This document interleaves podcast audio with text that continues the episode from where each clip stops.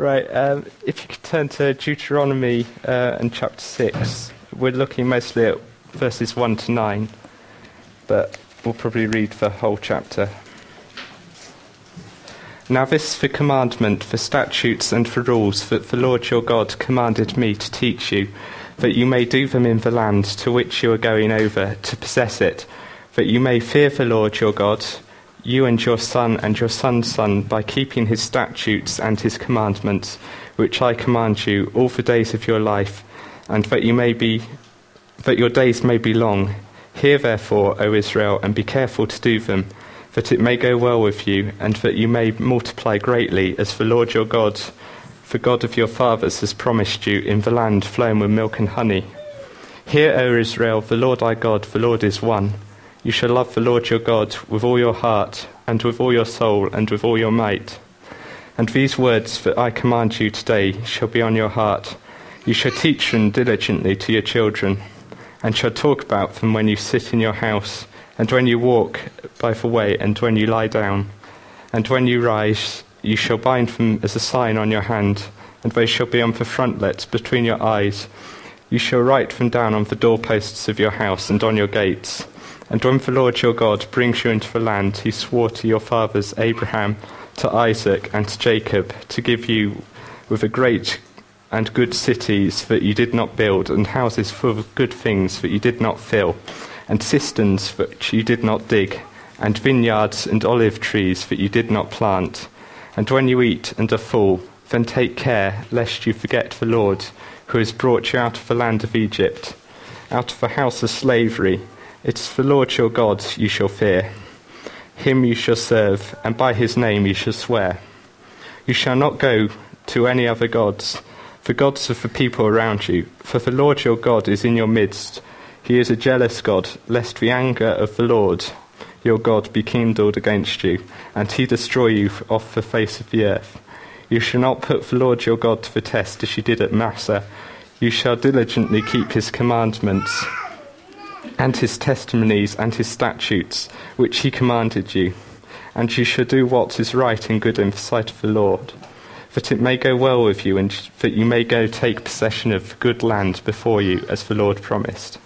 When your son asks in time come, What is the meaning of the testimonies, the statutes, and the rules that the Lord our God has commanded you? Then you shall say to your son, When Pharaoh when we were Pharaoh's slaves in Egypt, and the Lord brought us out of Egypt with a mighty hand, the Lord showed us signs and wonders, great and grievous, against Egypt, against Pharaoh and all his household, before our eyes. And he brought us out from there, that he might bring us and give us land that he swore us, and to our fathers.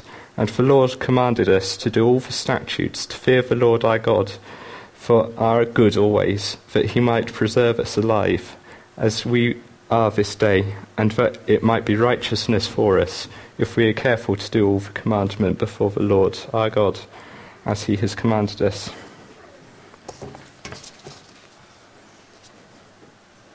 Right, the context of this book is um, that historically, the people travelled through the land, through the wilderness for 40 years. And they're just camped beside the Jordan, about to cross over into the promised land uh, this is Moses' final address to the people of Israel before he'll go up a mountain and die. Because God has said to him, You won't pass into the land. So, this is, if you like, Moses' summary of his whole teaching to the people. Um, and as far as uh, the book is concerned, we're still fairly much in the introduction. And this is a great section of the book that shows us why the people should obey God and why they should want to keep his law. Um, so I'm going to divide this section into three, um, and I'll go with verses 4, 5, and 6 for my three points, which are Hear, O Israel, the Lord our God, the Lord is one. And then love the Lord your God with all your heart, with all your soul, and with all your might. And then put these words upon your heart. Um, so, starting off, um, Hear, O Israel, the Lord our God, the Lord is one. Um, from what God has done already and from this passage, we see that God is great above all the other gods. He has already saved his people, and if we read back in the chapters 1 to 5, we'd see all that God has done in saving the people from Egypt. Uh, and, sorry, lost my place. Um, if we read further on after this, we'd also see that God has promised for people great things. He has said, If you obey me, I will take you into the land. And if we read on to the next book, we would see for people going into the land he has promised them. And we'd see the great things God will do for his people and that he has promised them. So they have reason to see that he is God above all gods. They've seen the great things he did. They were at Mount Sinai, they saw the giving of the law they saw the pillar of fire and they crossed over the Red Sea. They've seen God do great things. If we read back into chapter 4, we'd see that God says, I am God above all the other gods. Uh, it might be helpful to do that. Um, if you turn to chapter 4 and verses um, 32, it says, For ask now of days past which were before you, since the day that God created man on the earth, and ask from one end of heaven to the other whether such a great thing like this has ever happened or ever heard of. Did any other people hear the voice of God speaking out of the midst of fire as you have heard, and still live? Or has any other God attempted to take a nation for himself out of the midst of another nation by trials, by signs, by wonders? and by all which you saw, which the Lord your God did for you in Egypt before your eyes. To you it was shown that you might know that the Lord is God, for there is none beside him. Out of heaven he let you hear his voice, that he did not that he might discipline you on the earth. He let you see his great fire, and the and you heard the words out of the midst of the fire. And because he loved your fathers, he chose you as an offspring after them uh, and brought you out of Egypt for his, with his own presence and power, driving out before you nations greater and mightier than yourselves, to bring you in and give you their land as an inheritance, as it is this day. Know therefore and lay it to your heart that the Lord is God in heaven above and on earth beneath. There is no other.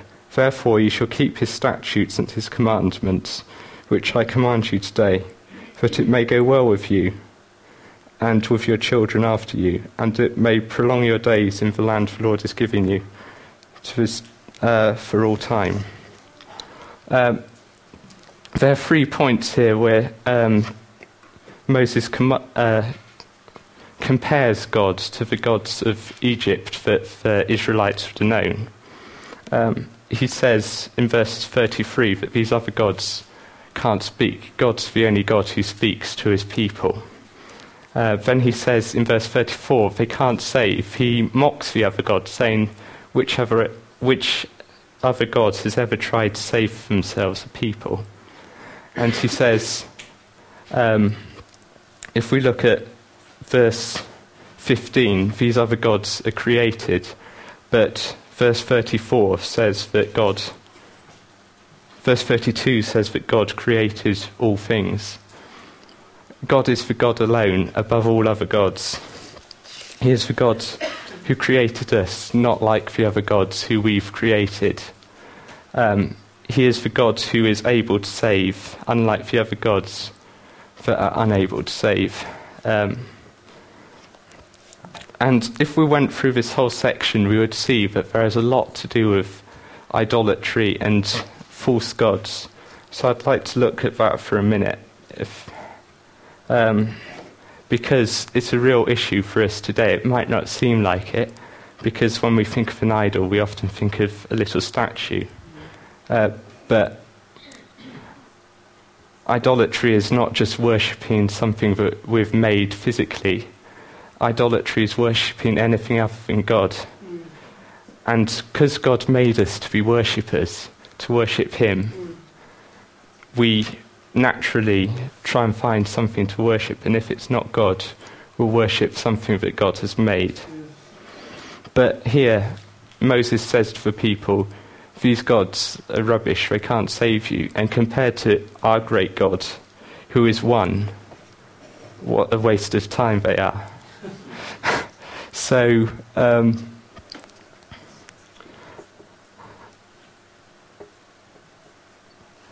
there's more problems with idolatry in that they can't satisfy you as our God satisfies. Um, if we look to the New Testament, Jesus says, Come to me, all who are thirsty, and let him drink. Whoever believes in me, as the scriptures said, out of his heart will flow li- rivers of living water. Can't think of it.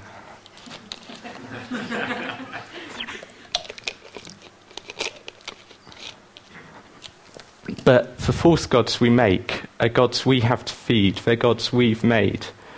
They're gods that take from us and drain us of strength.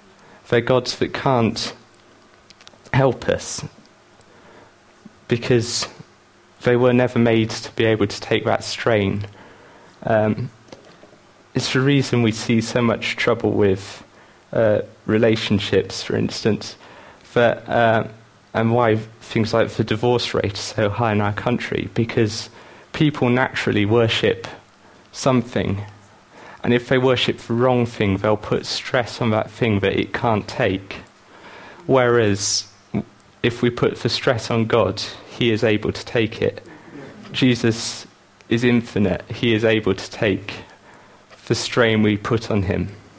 Whereas these gods cannot save. They cannot help us. They're created things, not created. But God made all things. He's the one who's powerful and infinite. Every good thing is a gift from God. And all that is good is from God. Um, that is why here it says he is one. He is one above all the other gods. He's the only God we are an image of Him. He is not an image of us. That's why we should worship Him. Moving on to point two. Um, love the Lord your God with all your heart and with all your soul and with all your might. Um, here we got to see that there's a great cost to following God. And if we looked to the New Testament, we'd see um, Luke 14 um, and Jesus, seeing the great crowds that accompanied him, turned and said to them, If anyone comes after me and does not hate his own father or mother and wife and children and brothers and sisters, yes, even his own life, he cannot be my disciple. Um, so, though in God we have this fountain of life that is free, a gift from him, he asks of us a love that is so great it will seem as if, when given the choice between loving God or loving created things, that we actually hate these things. And it's not that we do hate these things, because the things listed here are brothers, sisters, wife, mother, father. Those are not things we hate, those are things we love. But compared to our love for God, these things of God be nothing to us. And that's got to show in our decisions we make that when it's a decision living for ourselves, living for things we love on earth, or living for God. We've got to live for God. And therein is true joy. Because in the love of God, there is this well of life that we've seen from uh, first point. And this is also how we learn to obey God. We don't obey God because of rules that He has done, given us, and um, punishment that He is threatening us with, but we obey Him because of what He has done for us. If we think back that um, He has promised Israel great things, He has promised them a land flowing with milk and honey, a land where their cities they have not built, and uh, houses they have not filled that he's going to give to them. He's going to be the one who drives out their enemies. He's promised them great things. And he says, um, Because of this, love me. And because you love me, obey me. Um, and if they had reason to love God, we surely have more reason because of Jesus that um, as God had saved his people from Israel, God has saved us from sin in the same way. Um, and because of that, we are his sons and we're um, adopted into his family, able to live for him. He has um, given us all that we need to do that. And he has also promised us that one day we will see his face and one day we'll be with him in a land that is far better than the land he promised to his people, Israel. And it's also the answer here to idolatry, because if we give to God all our heart, we'll have no heart left to give to idols. If we give God all our love, we'll have no love to give to idols. If we give God all our soul, we'll have nothing left there to get waste on idolatry.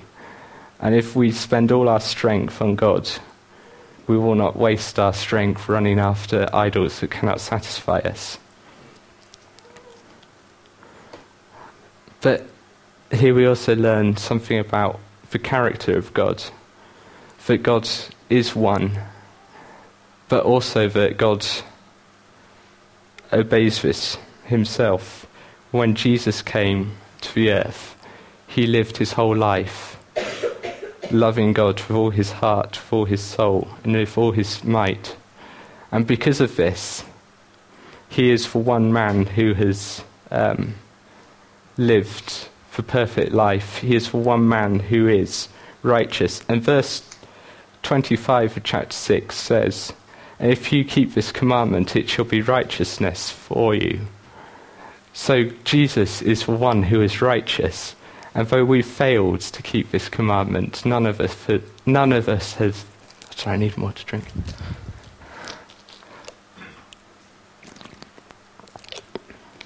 None of us have loved God with all our heart, or with all our soul, or with all our strength none of us have kept away completely from idolatry.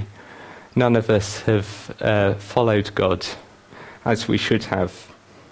None of us have loved God as we should have. But Jesus did. He lived the perfect life. And because he did this for us, well, because he did this, he should have been for one raised up in heaven. He should have been praised he should have been seen as righteous before God. But instead, he was punished. And he was treated as if he had failed to love God with all his heart, as if he had hated God with all his strength and with all his soul. And because he took that punishment for us, he gave it his righteousness to us, and we're treated as if we lived for life that he lived, and we're treated by God as if we're righteous. The third point is um, that Moses says to the people, Put these words upon your heart. And how are we going to grow in love for God? Well, first it's by reading His Word. As we spend time with people, we know that the more time you spend with someone talking to them, the closer you'll get. The more um, you spend time, the more you'll want to. And it's the same with God. If we spend time reading His Word, we'll discover that um, He is wonderful and He is great. I thought before I started this, it'd be a good idea if I read Deuteronomy through. And I got I looked at it and it's 34 or something chapters. I thought, that's madness. Um, I'm not a quick reader. But by the end, I got to the last chapter and I wanted to keep reading. Um, because God's word is wonderful and from it we learn so much about God. And we might think that so much of this law is just law that doesn't apply to us, but it's God's word and it's wonderful. It's how we learn about God's character, about God's grace to us. So if you want to know more of God, don't you're not going to find it from watching TV. You're not going to find it from reading books. You're not even going to find it all as well from reading Christian books or listening to sermons, but reading the Word is the key thing. Reading God's own words about Himself. Because this is what is God's perfect Word. Also, if we love God, we will want to read His Word. Um, and there's great value in memorizing it, not just reading it and forgetting what you've read. But if we read through the Bible, we'd see countless occasions where uh, people have memorized scripture and it's of great value to them. I was going to try and encourage you to do this by reciting something I'd learned, but this is a great failing of mine.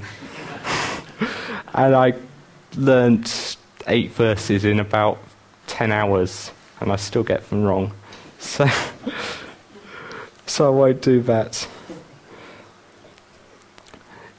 But this, this is important that we get this, and that we spend our time looking to God, not looking to the things of the world.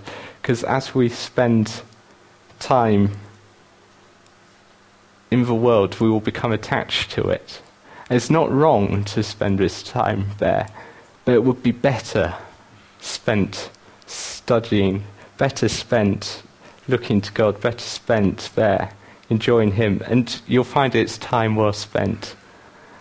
And um, I've really enjoyed studying for this and learning about this. And I wish it was something I did all the time instead of only when I had to. Um,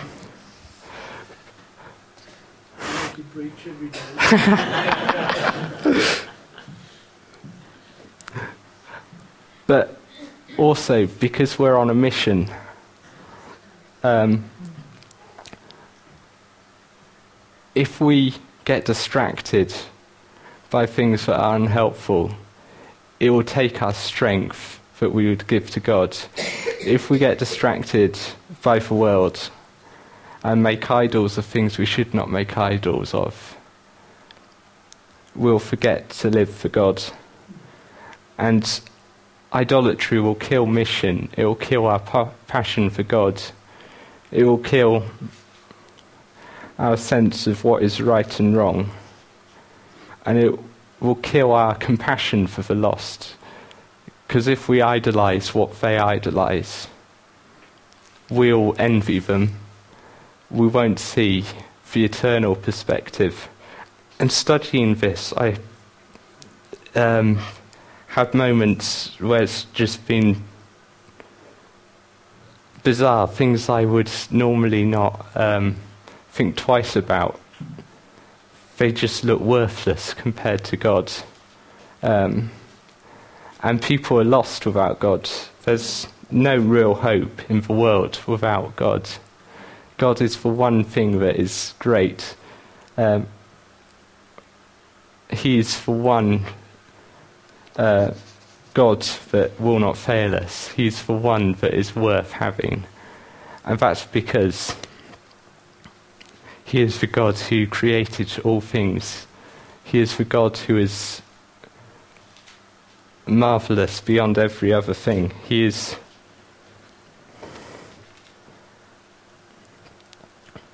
He's not like creation because creation is a reflection of Him. He is for one that can fill us.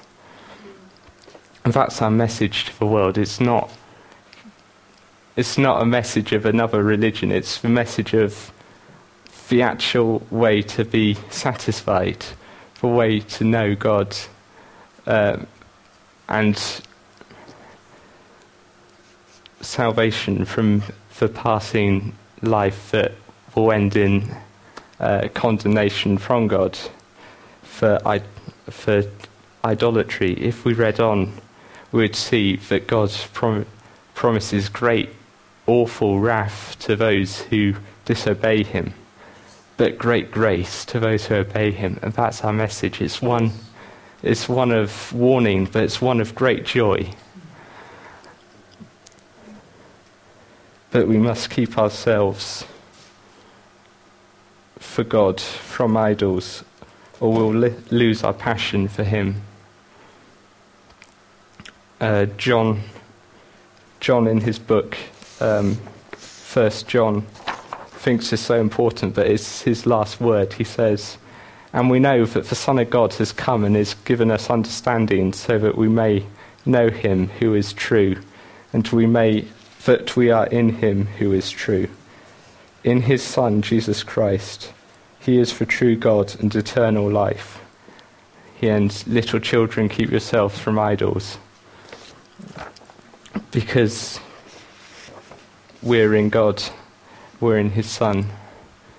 He is for one worth worshipping. So we are to love God with all our heart, with all our soul, and with all our strength for all that He has done for us. I think that's about it.